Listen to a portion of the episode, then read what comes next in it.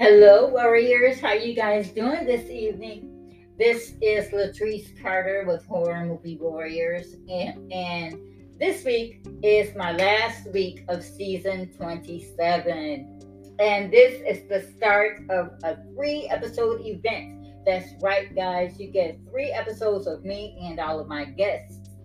Tonight, I have just one guest with me. Um, there might be another guest coming, so uh, hopefully uh, Kelly Densmore makes her way um, onto the podcast. But if not, me and Constance Goodrich got this. So Constance Goodrich is my guest for tonight. You guys have not heard her voice all that much lately. Constance, we have not heard you in a while. I don't think. I think Yes. it's been it's been a while. I guess I've just been busy updating cosplays, getting my YouTube channel together. It's now at 78 subscribers, so. Oh, that's good. And uh, yeah, that's why you guys haven't heard from me. I've been doing a lot of my own work. Yes, yes, and and and listen, guys, her work is amazing. Her, if, if you guys don't know Lady Gray, you guys should know Lady Gray. Uh, I I love Lady Gray. I love the stories that she tells. Uh, you you do have your own, uh, or Lady Gray has her own podcast, does she not? Uh, yes, but it's now on YouTube, uh, strictly called Tales of Lady Gray. Okay. Yes. So listeners, you guys got to get on that. She she has some pretty. Lady Gray has some pretty good tales. Let me tell you. And speaking, oh, go ahead. What, what were you gonna say, Constance? Uh, I was just gonna say, um, if you guys want to listen to that or any of the stories that I have written, because I am a horror story writer, um, go over to Rotten Daughters, R O T N Daughters on YouTube, and the podcast should be under the podcast uh, category in the YouTube channel. But Uh, yes. Yes. Please go check it out. Um, and um, you know what? I'll probably what I'll probably do is um, I'll have you um message me a link, Constance, and I'll put it in my um in my uh box in my um uh tell tell me um, about your episode. You know, Yeah. they have that. You know, uh, in the you know description is what I'm trying to say, listeners. the word just wouldn't come to me until just now. Description. I'll, I'll put it in the description box. Um, but uh, uh, uh, speaking of scary stories, we are discussing tonight scary stories to tell in the dark. And Constance got the book. And listeners, I have a confession to make. I've already admitted this to Constance, and now I have to admit it to you. I never knew about the books until, uh, not even when the movie came out. I didn't even know about the books. I knew about. I did not know about the books until last year. Yeah, I know, duh, right? But in my defense, while I was growing up, because um I read that the books came out in like the 80s or something. But when when I was a teenager, all I had read was R.L. Stine and Christopher Pike. So those are my go-to, especially Fear Street. I mean, oh my goodness, I love the Fear Street books. And let me tell you, I was a happy somebody when they finally made Fear Street into a dang movie. It, it only took like years and years and years Oh, just yeah. just like I'm sure everybody was glad that um, they made scary stories to tell in the dark. Now, my my only my only flex with scary stories to tell in the dark is that I think that may, maybe it should have been an, an anthology film as opposed to one, you know, one long story. You know, I think that they could have broken it up, and you know, like you know, Harold could have killed um, Tommy, you know, in, in their own in their own segment. You know that.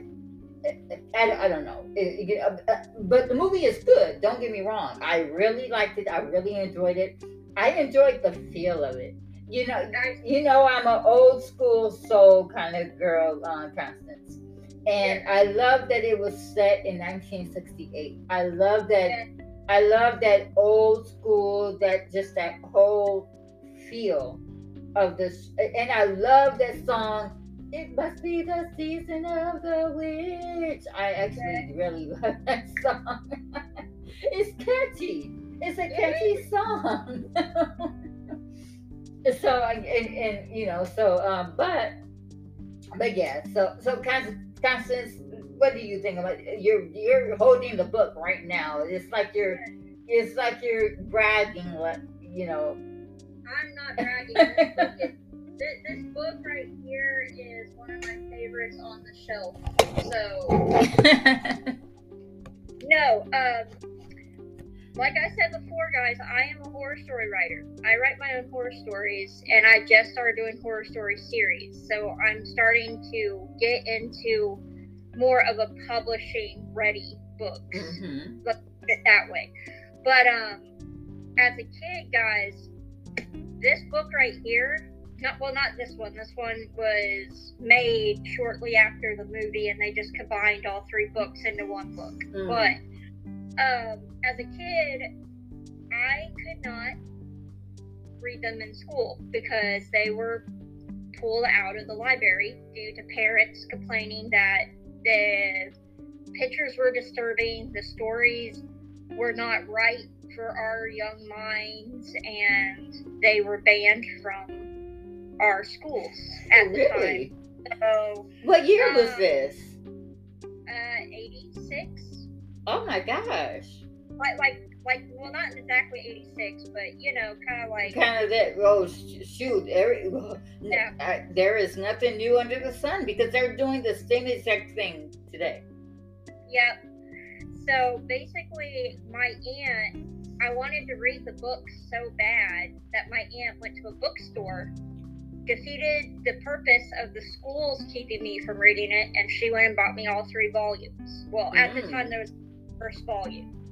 Let me put it that way. It was only the first volume, and then later on, she went and bought me the other two. But um, I basically was in awe of these stories. These are like campfire stories. Oh yeah, and that's another thing that I loved about it. It, like I said, they had a whole type of feel to them. And what also gives the story life are, and I know she's seeing this, but you guys probably aren't because, of course, you're on the podcast. But the illustrations, the pictures that were drawn with each story. Yes. So, and again, I mean, this book was banned worldwide around every school library that parents could get it out of. And later on, I mean, they started losing that battle. Of course, they came back into schools, but I love the fact that they turned this into a movie. Yes. And to start it off, they put three of my favorite characters in there the Pale Woman, the Jangly Man, and Harold. Those mm-hmm. are three of my favorite stories. So. Well, well, well, we're gonna hop on into it. we're gonna hop on into the um, questions, and, and um, my first question is, who is your favorite character, uh, Constance? Uh, mine was always was always Ramon. I liked.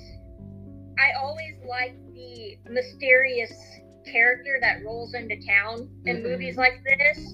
You don't know nothing about him. You don't know why he's in the town, and you don't know why he's even in the movie at first. You just know he's some random guy who just shows up. And right. later on, later on you find out the crushing truth of why he's really there. He's really running from something, and it's just like, it's just, I loved how of a bad boy he was too. Mm-hmm. He was bad boy, but he was very kind and sweet. So yes, I was very intrigued with him so that's why I liked him so much. He just drew me in the moment that he started that movie. So yes, yes. Constance, can you guess my favorite character? Same one. Yes.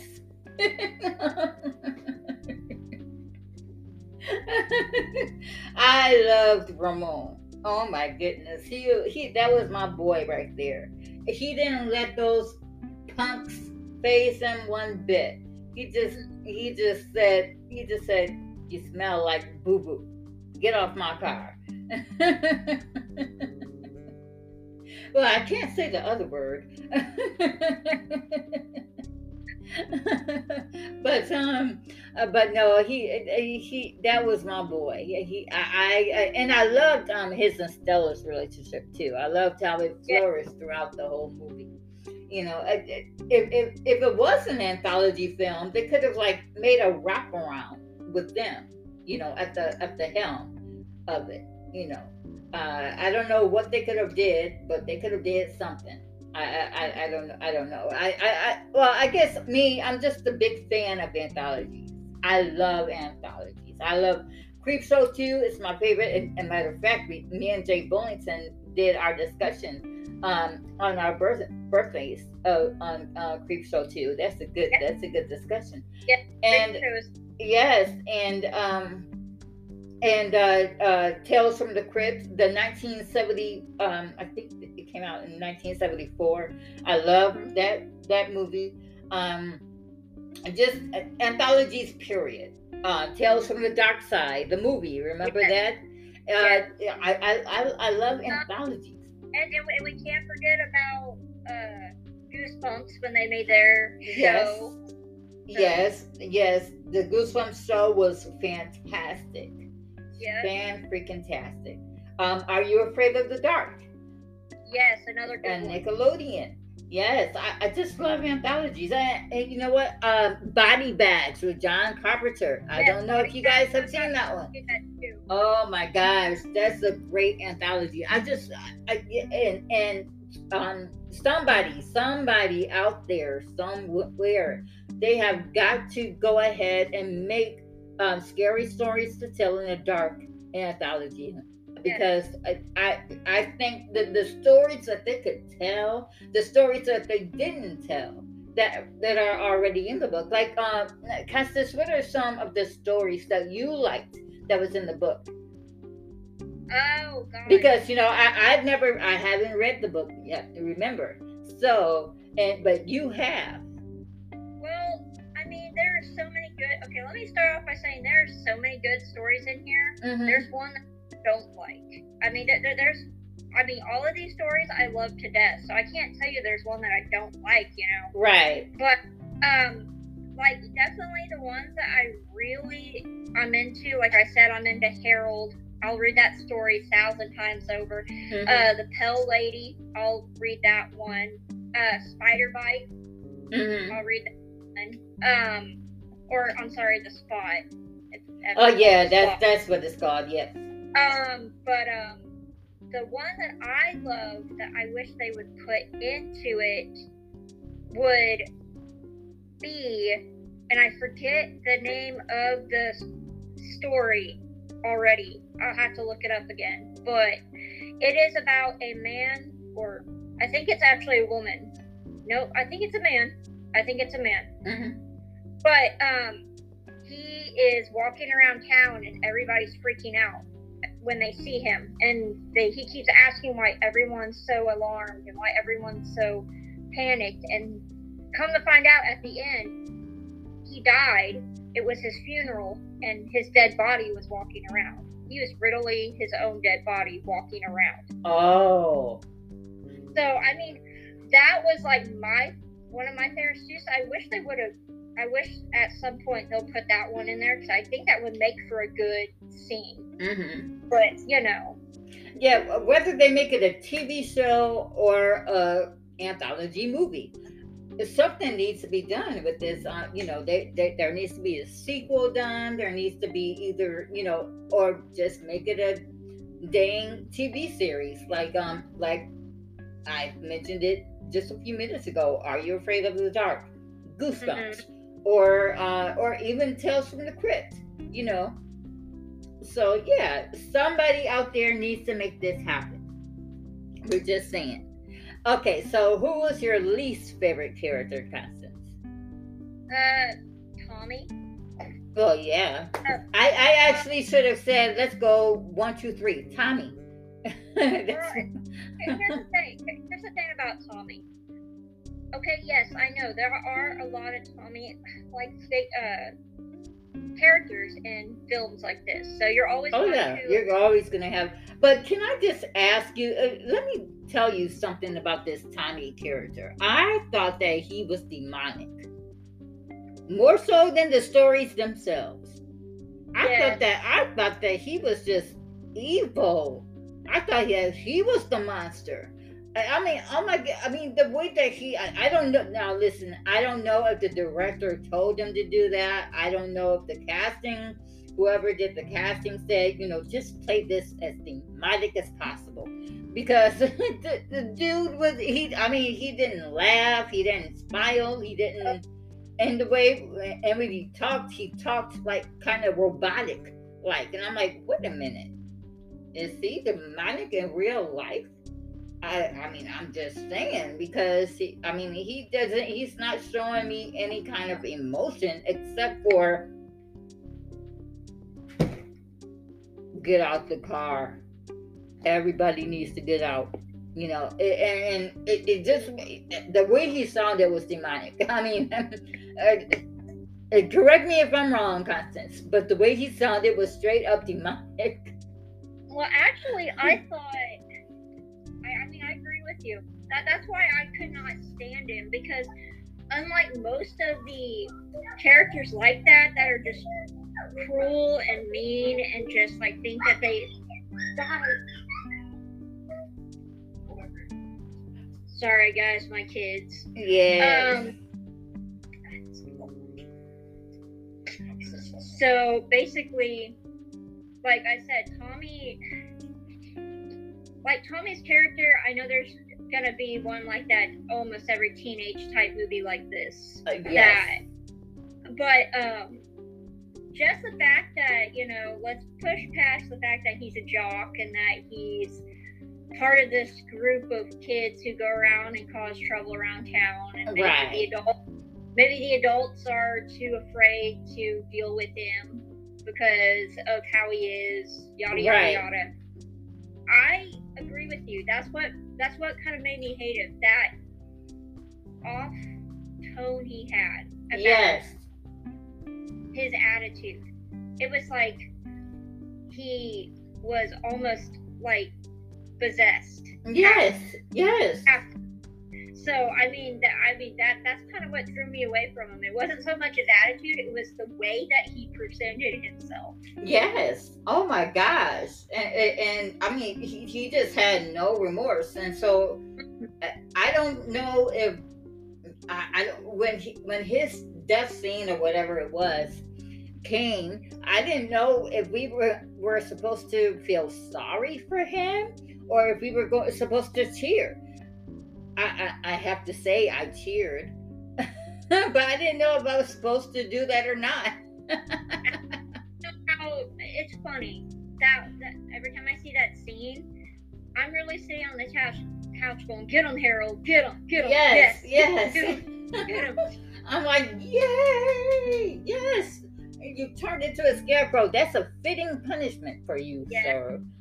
And after, come on, come on, he beats up Harold pretty bad. I, yeah, and I- for no reason. And that and that's another reason why I thought that maybe that he was possessed or something. Because I'm like, okay, dude, it's a scarecrow. You know, what what did it do to you?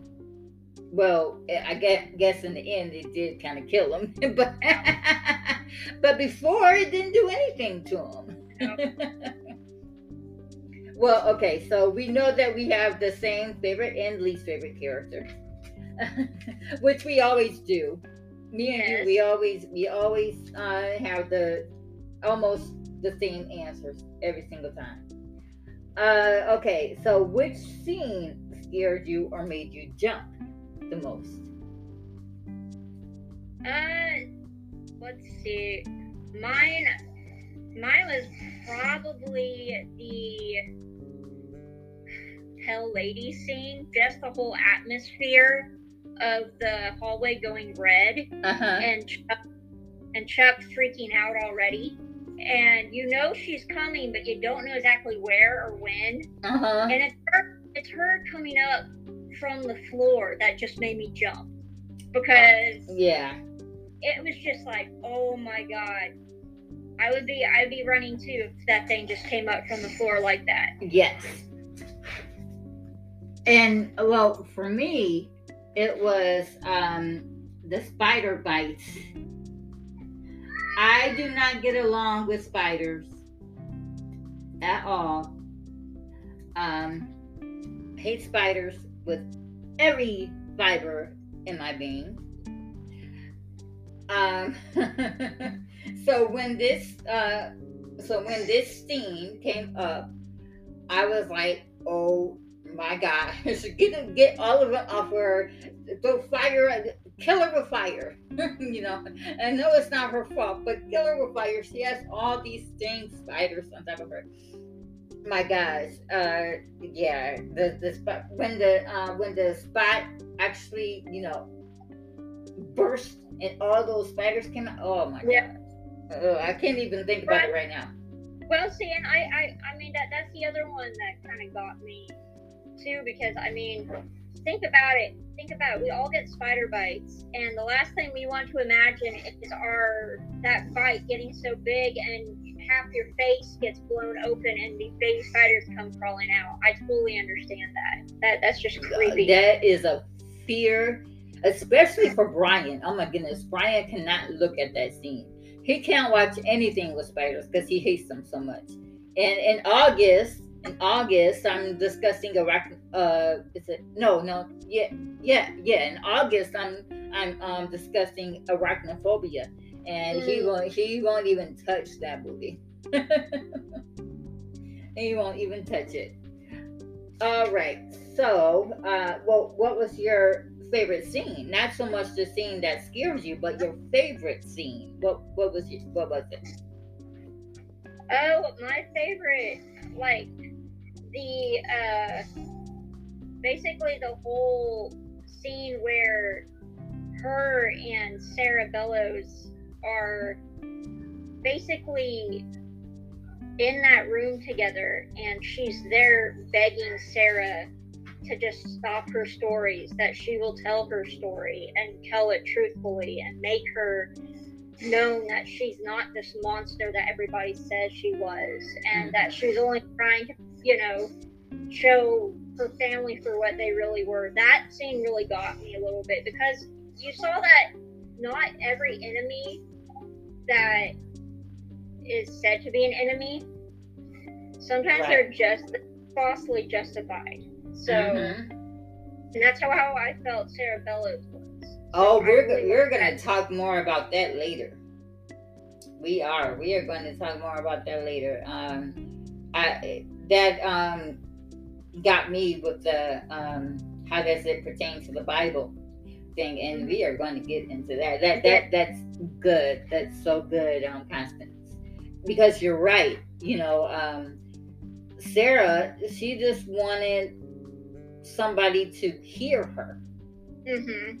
they she wanted somebody to to know that that it's not it wasn't me it was my family and they have you all thinking that it was me but it wasn't and you know yeah it, it- it's uh, i mean it's um and you, you know all movies like this you know uh, i have been doing this for four years now.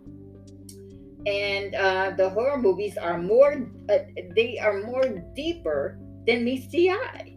And I, Yeah. I mean i i i you know and I, i'm sorry if i do ruin the movies for people for people you know with my christian stance on it but but i, I mean I, it's the truth i mean these movies are more deeper than we think that they are and Mhm. sometimes uh, and, and I'm, I'm really getting ahead of myself by um, saying all this, but sometimes the stories are rooted in truth. yes Sometimes the they are rooted in truth, and and and, and I'll talk more about that when we get to the questions. But um, but my um favorite scene is uh is when Tommy is turned into a scarecrow. Yeah. yeah, I just can't help it. I, I love that scene. I love it when he's uh, when he starts to choke. I'm like, yes, choke on it, Tommy, choke on it. I'm sorry, I, I I do I do like that scene too. For me though, it was the look on his face when he gets stabbed from behind with a pitchfork. Oh yeah. oh my goodness. Had he lived do you think well and maybe it was in the story i don't know but um, had he lived do you think that he would have been a changed tommy maybe maybe but i don't know but i'm just like all i know is it's a kind of the same way in the story but it's um most it's, it's mostly harold being tortured, should I say, by the characters. Oh, okay. Like, like they misuse, they, you know, they mistreat him. They, you know, just because they think he's an inanimate object type thing. So. Oh, but, so. So in the story, Harold was always a scarecrow, or was he turned into a scarecrow? Let me grab my book real quick because I know um, it's been a while since I've read that story. Oh, okay.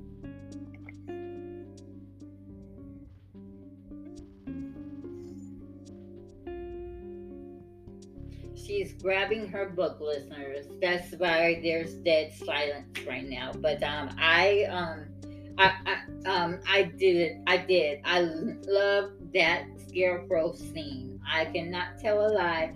Um, uh, the CGI was pretty uh, was okay in this movie. I thought uh, um, they did they did the the spider scene very well. I mean, scared me after death. Look, looking at the spiders that came out of her face, and uh, and the uh, the lady that Constance was talking about that um, observed, uh, uh kind of like absorbs um, the uh, lady. So, yeah, yeah. Um, uh, that was done well too, I thought. So uh, they really did uh, their um, special effects and the CGI, which I really am not a fan of CGI all that much. Because um, I tend to think that CGI sometimes will make make a movie horrible. Okay. But um, but I've got to admit that the CGI for this movie was really good. And uh, so, yeah. But, well, you got your book, Constance? Yes. So basically, I was right. Harold was fashioned out, uh, was fashioned to scare away birds in a, a farmer's house between two brothers named Thomas and Alfred, and they made this doll to look like a neighboring farmer that they hated to basically be able to mock him, make fun of him, watch him hanging there. Oh, since they no. could, they, since they couldn't do it to the real person, so they made a mock-up doll or scarecrow to look like the farmer that did. But it's like the scarecrow grew consciousness and decided to attack both of the brothers. Ah. All right. Yeah. All right. Well, well, Constance, I have to take a little break, but when we get back, I will um, be asking you the next question on the on the um, on my notes. so uh, we will be right back, guys.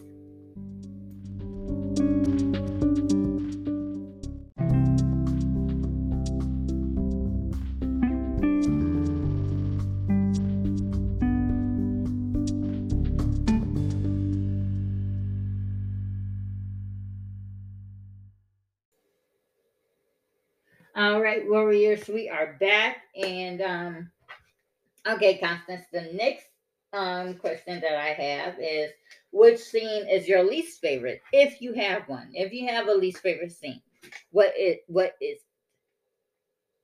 uh mine would just be just the fact that hearing the how can I say this? The recording of Sarah Bellows when they put her in the asylum. Oh and yeah. come, and come to find out that that was her brother of all people who was doing that to her. Yeah. So that that that recording got me kind of angry. Yeah. That They were blaming stuff on her so they could cover up for their sins. Right. Right. Yep. Yeah, yeah. uh, Like I said, this movie is so much more deeper than meets the eye. You Mhm. know, I mean, my gosh, I mean, who would do that? You know, what kind of family is that? You know, that would torture, you know, your own flesh and blood for something that you know that you did. You know, Mhm. but I, I, I must say, Constance, even worse than that part for me was every time that um, uh, I think it was the chief, every Yeah. time he would run into Ramon, and the way that he would just basically uh, uh, profile him. That's what he did. Yeah. You know, he kind of profiled him. You know, um, and, and you know he was like, um, uh, and then and, and then to make matters worse, Tommy calls him a slur, a racial slur, Yeah. and I didn't like that one bit. I'm not gonna say what what he said, guys. I I just won't do if it. we're, talk- if we're talking about like bad scenes like that, I think my one and number two for me for that, them coming out of the house after they get out the first time. Oh, yeah. uh, and on his car, he has a racial slur on the front and back of his car. Yeah, yeah. It, it, it it's just not called for. It's No. not called for at all. And uh, uh, you know, of course, you know, uh, you know, and mo- like you said, we al- always in these type of movies, we always have to have, you know, a a teenager that is a bully. You know, whether it be a boy or a girl, we always have to have a bully. You know, um, uh, because they are the um, how do you say the antagonist. Yeah. So, um, so yeah, I understand that, but I, I just don't see, you know, I just, uh, the the racial, just the racial slurs and the, you know, the racial profiling and stuff like that. I just, oh, I can't, I can't. Mm-mm. But but I love the fact that Ramon wasn't fazed by it, and I do like like the fact that you know he did. Ramon did have a change of heart about going to uh the service. Hmm you know he he did go to the service. He um uh he finally embraced it. He said okay i'll go you know and i love love the fact that stella was there with him and she saw him on his way i like that Yeah. I, I love their relationship I do too. Yes. So, uh, but um, okay. So, uh, duh, duh, duh, two. Okay. So, um, whose uh, uh kill scene was um your? fa- I mean, besides uh, well, actually, we didn't really have that many kill scenes, did we? No. No. No, we there was only um There there was only Tommy's, uh Augie's, Chuck's, and uh and and they're not even dead. Well, the movie alluded to them not being dead. no, uh, they- they're just dragged they're just dragged into the story. That's all they were. Yeah. So But you want to talk about death scene, I think the only true one who died was the, the Was the cop. sheriff- yeah, yeah, it was the cop. yeah, yeah, because he had his he neck- got his neck broken. Yeah. Mm, Okay, so okay. Now, I don't know if Chuck and Augie are in the books. Like I said, I keep, No. you know, Yeah. I I never read the book, so I don't know if they're in the books or not. But if they are still alive in the story, I I wonder what we can do, uh, or what the writers could do with that. Well, and from the way that the movie ends, it almost suggests that there is going to be a second one where Stella is trying to maybe unwrite them back out of the book to save them from the way she was talking. Uh, yeah, because she so, she said that we will never stop, you know, looking, you know, and then it, you know, it goes to it flashes to um Chuck's sister. So yeah. you know, we know that the uh the story can be rewritten. Mm-hmm. I don't know. It just feels like it feels like it's not. It wasn't. Uh, it wasn't over. The, yeah, the, see that that's why I think there's going to be a sequel or something at some point where well they, they did say um let me see I think I did read that it is in development. Uh, uh, I'm pretty sure I read it somewhere. I've been uh, I forget where I read it at, but um, I wouldn't say it's in Wikipedia. Let me see. Uh, I want to say that they are that they are going to make another one. Let me see here. Uh, okay, I'm looking it up right now. Hmm. Where are you? Yeah, I don't see why they wouldn't make another one. I don't either. I don't either. Uh, and um, they really, really should. Uh, let me see. I'm going. To, okay, the sequel.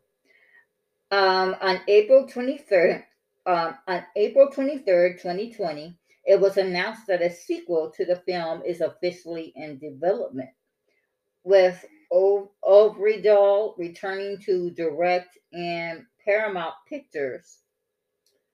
Um, yeah, so uh, yeah, Paramount Pictures is involved in it too.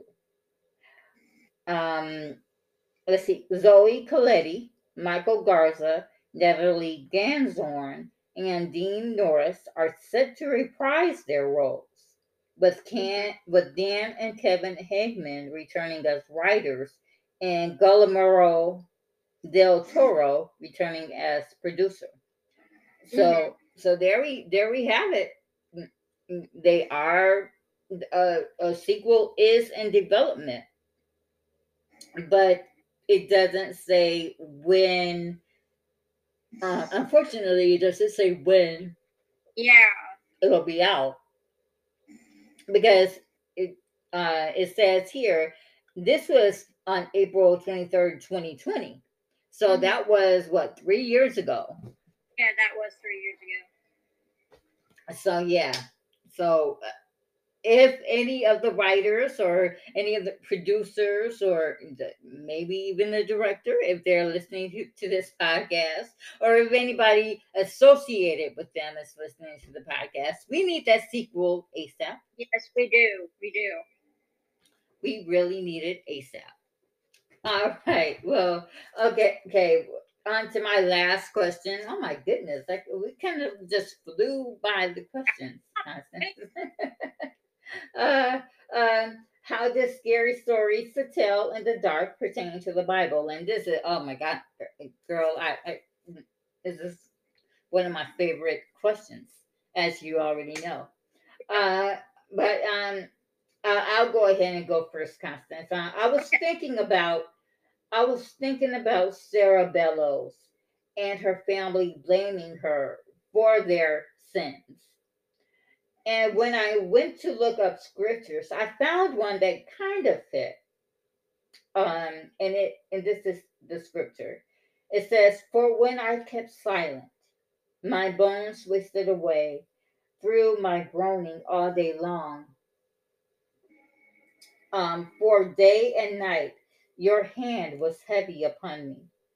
My strength was dried up as by the uh, as by the heat of summer. Selah. I, I, I acknowledged my sin to you, and I did not cover my iniquity. I said, I will confess my transgressions to the Lord. and you forgave the iniquity, and you forgave the iniquity of my sin. Selah. And that was Proverbs 32, 3 through 5. Can you imagine being Sarah and knowing her family secret? If she didn't believe, if she, um, we we don't know if Sarah and her family believed in God or not. They didn't go into all that. But if she had believed in God, or her family, if they have been in God, or if they didn't believe in God, I'm sorry, she had nobody to tell it to. She had nobody to tell, you know, my my family's secrets to, you know, because you know, if you confess to God, He is just to forgive you. And, you know, um, that's all scripture. And and she if she didn't believe in God, she had nobody to tell it to. She had no, you know, and um so she wrote it down. Mm-hmm. She wrote scary stories. She had to get the story out somehow. And this is why, if we believe in God, it is always good to confess your sins, whatever they are, big or small. God and God alone is the forgiver of sins, nobody else. It really doesn't matter what anybody else thinks. God's God's forgiveness lifts burdens off of us. And Sarah Bellows carried a huge burden, which is why she wrote the stories in the first place. Oh, and oh yeah, there are scriptures on mythology as well. Because remember, um, Ruth was saying how well Sarah Bellows is a myth, you know. One great scripture is um, 1 Timothy 1 and 4. It says, uh, nor to devote themselves to myths and endless genealogies which promote speculations rather than the stewardship from God that is by faith. See, God wants us to believe in, in and have faith in Him, not the monsters or the scary stories or the scary movies that we um, that entertain us. I do understand though that some stories, no matter how fictional they are, are rooted in some truth. Like I said before, they are some of them are rooted in truth. Not that we uh, lift these stories above or before God, but some myths are, in fact, rooted in truth. Example a lot of people believe that Jesus is a myth.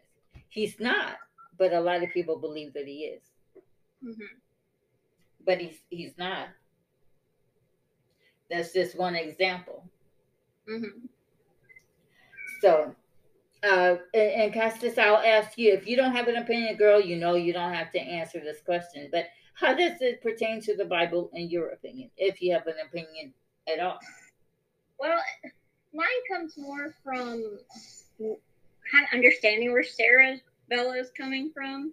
Oh yeah. When you're when you're different and you don't have many friends in the first place, mm-hmm. it is so easy to look upon people like that and be like, oh, we did all this stuff wrong. Guess what? We could just blame them and everybody would hate them and because everyone already sees right. them as the strange people. Mm-hmm. It's like I saw an empathy of sadness within her. Oh yeah. In that in that scene where she was being told, Hey, I understand what you're going through, but you can't keep writing these scary stories. You have to let the rage go. You have to let your fury go. Oh, right. And like, I'll tell your story. I'll tell the truth. I'll tell people it was not the way that people have been told it was. And it's like, for once in your life, having somebody go from being isolated away from a world where no one understands them, suddenly one odd person out understands you. And right. suddenly you don't know how to act to it, but you feel warm inside. So it oh, almost yeah. like so it almost like sent Sarah to rest for good at that point because she knew at least somebody would defend her. for Right. once and to her. And I think that's where we fall short in today's world. We have too many people who, if you're not a certain group, like, you know, kind of group, Right. or you're, you're not a certain expectation of the world, Yep. you get this point where you're all of a sudden the outcast, the freak, the person who don't belong, and they Yes, wonder why you're even you're even there and how you fit in. Mm-hmm. And then I dare say there are some people out there who see you as a parasite and they just rather get rid of you. Yeah. You know. So they'll try to do everything in their power, demote your strength, start telling lies about you, going Yep. on trying to destroy you. And it's like that's kind of what happened with Sarah. Her family saw just because she had a disorder where her skin was pale. Right. Mm-hmm. So they decided, you know what, she already looks different. How about we just blame it all on her? Right. Right. So, I mean, in my view, this has a lot to do with, you know, being true to yourself no matter what anybody says or does to you, Yeah. and looking towards the people who support you and love you for who you are. Exactly. That's So right. I mean that, that's my view on this movie. It just kind of shows that you should treat everyone with the same level of respect, no matter how they are, what life they live, or you know. Right. Exactly. Exactly. See, this movie is, is just oh my gosh, just one of many, you know, that that is just deeper than meets the eye. I tell you. Well, guys, I don't have any more questions, but I do have five fun facts to share, and these are, uh, uh, and I say it every um every um episode, but these facts are very very interesting. Um, my fun fact number one is um, contortionist Troy James, who appeared on America's Got Talent, portrayed the Jangly Man. CGI enhanced the movements of, of his face, but he performed the movements of walking backwards and crawling upside down himself. Um, my fun fact number two is Augie's costume. Now, did now, Augie's costume did intrigue me? I'm not gonna lie. Mhm. Uh, uh, Augie's costume, as um, continually explained by him, is not a clown but a Pierrot. Pierrot is a is a, a stock character of mime and the Commedia dell'arte. Uh, Pi- Pierrot is a white-faced character played without a mask, who is usually cast as a servant with unrequited love for a character named Columbine. Um, Columbine, yeah, Columbine. Um, Pierrot is usually the um, butt of jokes, who plays pranks on main characters, and is often called the sorrowful jokester. In addition, the white makeup of Pierrot is the inspiration in part for the modern white faced clown. Now, I kind of have, I have to ask my grandmother um, because, you know, uh, she was around in 1968. Um, I asked my grandmother, I said, isn't that kind of racist? Because, you know, you have the white face and then you have the black face, and, you know, people, you know, um, you know, um, people think of, especially black people, we think of the black face as racist. And and I was thinking maybe the white face was racist as well. I, I you know, uh, I don't pretend to, you know, know these things, but um, I, you know, I'm like, okay, I, I don't. She she was like, oh, and I I just got to say, neither one of those to us is racist. I I I never really felt that even the blackface was right. And I'm sure, you know, to all of my African American um, listeners, uh, I, I just didn't. I I really never saw it as a racist act. That's Mhm. just me. You know, that's that's just me. A lot of people, you know, do think of that as racist. Um, but but it did get me to thinking, well then if blackface is racist, whiteface must be racist too. You know, th- th- that's just my opinion on it. Mhm. But um well my fun fact number three is um the musical theme that plays throughout the film is the Hearse song, which is another story from the books. Yes. So what is the okay, so what is the Hearse story about, Constance? It's not really a story, it's more of um, a song that was made.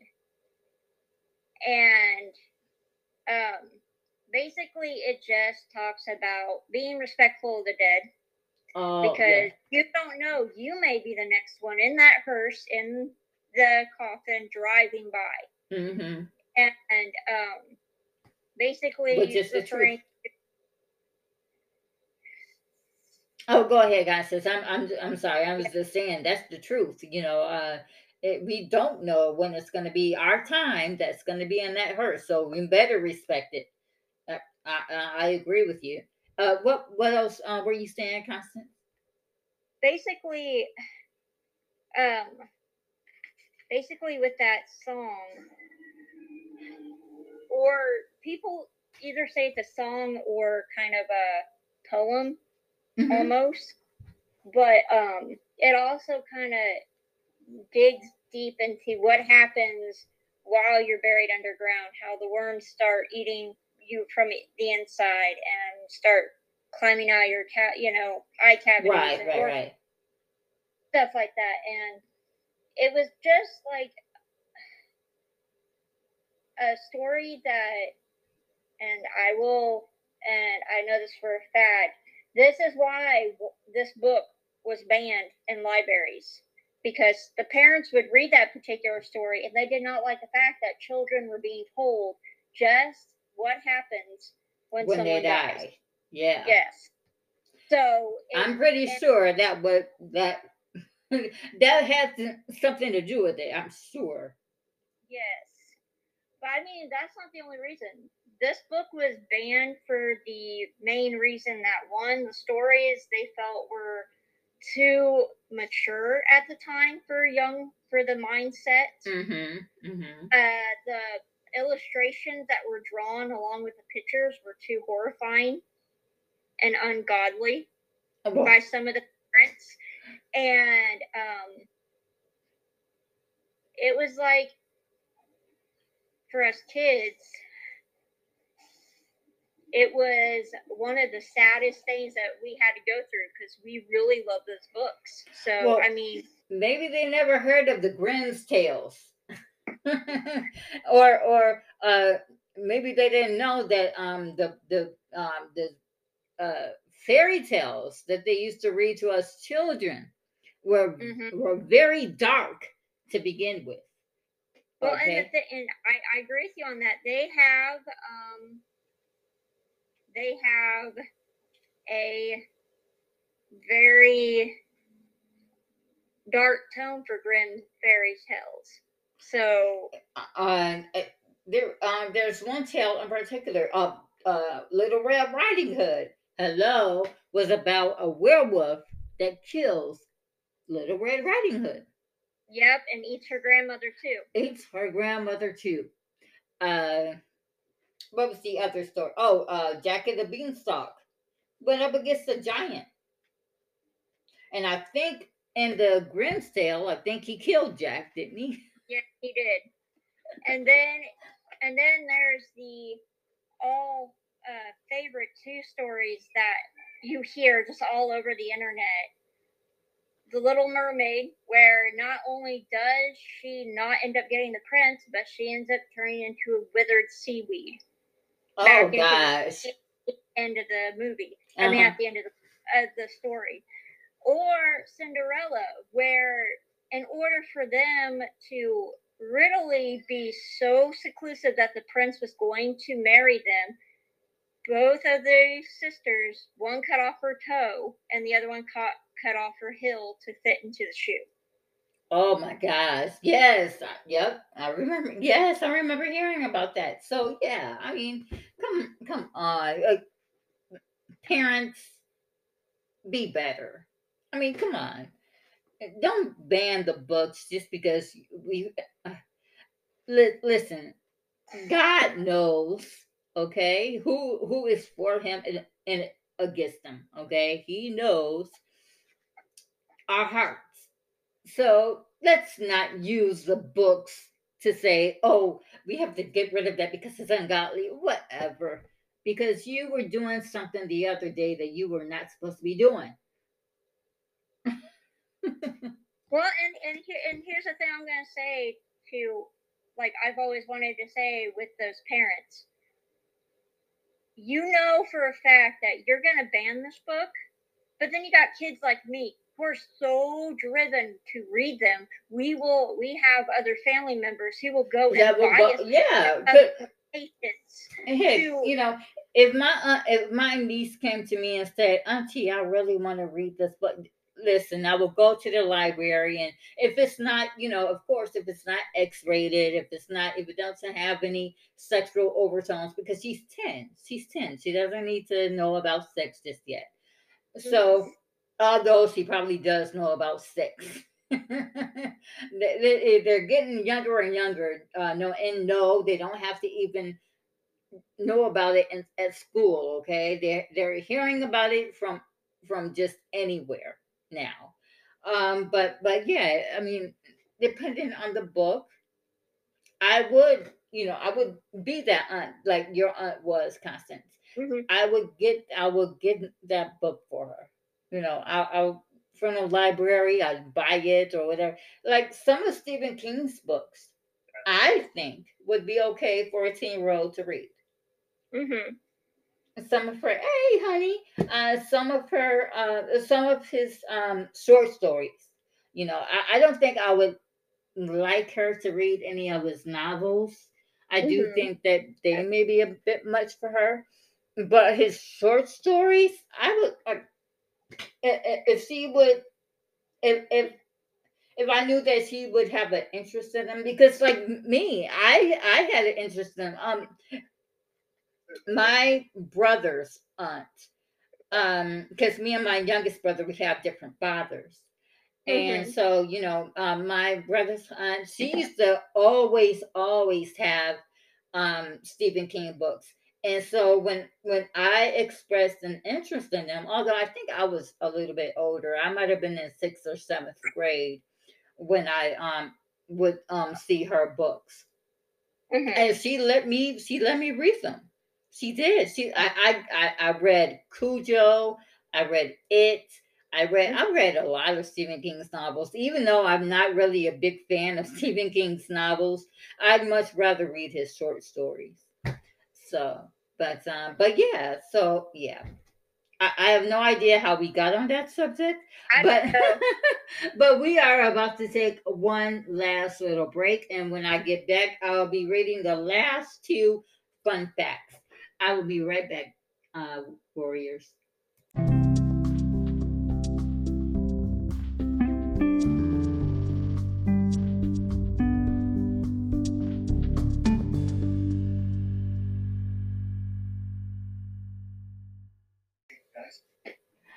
right warriors and we are back.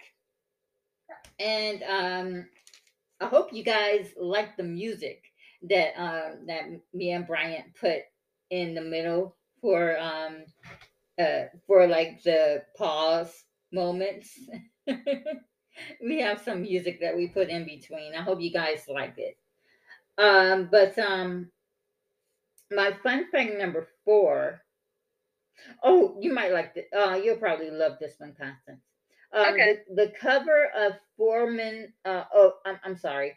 The cover of Famous Creatures magazine, a nod to Forrest J. Ackerman's Famous Monsters of Filmland, which Ramon finds in Stella's room, is the same as that of an Ace paperback weird story collection called The Macabre Reader, edited by Donald A. Willem or Walheim in 1959. I tell you, I love I love the old school feel in this movie. I do too. I love it. Um okay, um my fun fact number 5 is um CBS Films acquired the rights to the book series in 2015. 5 years later, it was announced that Guillermo um, del Toro, he has such a hard name to pronounce, um, would co write and produce the film adaptation. Del Toro decided to create a joint narrative that incorporated some of the more prominent monsters and wasn't going to shy away from the horrifying source material. He wanted to create a film for younger viewers that the Hollywood Reporter now describes as arguably essential to fostering the next generation of horror fans. And now we move on to the cast and crew that has passed on. And of course, nobody, you know, this movie is fairly recent. It came out in 2019. And um, so we there really are no deaths um, from the cast or from the crew. However, however, um, the writer of the books, um, Alvin Schwartz, Yep. uh, he passed away on March 14th, 1992, due to lymphoma. And he was 62 years old. Mhm. So, so yeah. Um, and now we move on to my group's reaction. And I got a lot of responses this time, but that's only because I now know what to do. I now know that to tag everybody in the post. All I have to do is just tag everyone and everybody will see the post. Well, I got a lot of responses. Um, I got a lot of responses. Uh, let me see. Uh, but I will only be reading off three. I will only be reading off three uh, responses. Um, the questions that I asked were um, uh, What's your favorite scene? Who's your favorite character? And do you think they should make it into an anthology TV show? Um, let's see here. I have 12 comments, uh, but instead of reading all 12, all 12, I will just read three. Uh, Matt Mahone says, for a PG 13 horror, it wasn't bad. I liked it a lot, actually. It was a well done movie. Someone said it would be a good series. I agree with that. We need some fresh stuff. There has not been a great anthology since the rebirth of Creepshow. I'm guessing it's canceled now. The two sentence horror on CW was okay as well. My favorite scene was the Scarecrow Harold. There is something creepy about scarecrow, scarecrows. Anyone see Husk? I have not seen Husk yet, but it is on my list to watch. Uh, let's see. Uh, oh, Paul Kalhoff says, I loved it. Harold was an old favorite. I was a bit disappointed when it was announced that it wasn't going to be done like a traditional anthology movie. And, and it appears that they are not going to complete the story with a proper sequel. But this has become a Halloween season tradition with the double feature of this and Trick or Treat. Uh, if done as an anthology TV series, I would prefer it to be done traditionally and separate from the movie, like Tales from the Crypt or Tales from the Dark Side. Nice. Yes, and Erica Nicole Mills said, uh, red light hallway scene. I can't remember the girl character story, but she walks down the hall and like observes the guy. So it, I guess that was her favorite scene. She didn't say if it was her least or favorite, but this is the scene that she wrote down. So yeah, so yep, those are the three that I that I went with. nice. but yeah, I uh, thank you to uh, it, any of the warriors that are on the group page listening to this episode, thank you for your cooperation. oh gosh, but uh, well, Constance, I have no more questions. I have no more fun facts, and um, no, but no, absolutely nobody but the author of the book has passed on, and um, I've already read off the groupers' reactions. So we are at the end of the podcast. Constance, thank you so much for being here with me. Uh, I'm so sa- sad that Kelly Dunsmore was not able to join us, but uh, she might be with us on Saturday. She um uh Saturday is uh when I'm discussing Megan and Constance. Yeah. I think you're uh, on that discussion as well. Uh, Kelly Dunsmore hopefully will be there. Um, Ingrid Hubert, our favorite, Miss Ingrid, mm-hmm. and uh, Mick Mack will be um, with us uh, on Saturday. Um, and tomorrow, I am discussing one of my favorite movies, which is kind of weird because I don't like the I, I, don't like the original as much as I like this one. Carrie, 2002. Uh, mm-hmm. I'm going to be discussing that movie tomorrow, and um, let me just I, can I just tell you, Constance, Car- the Carrie in the 2002 movie reminds me so much of you. It's not really? even funny. Yes, Angela Bettis, she looks like you. Mm. I actually have had friends before say that as well.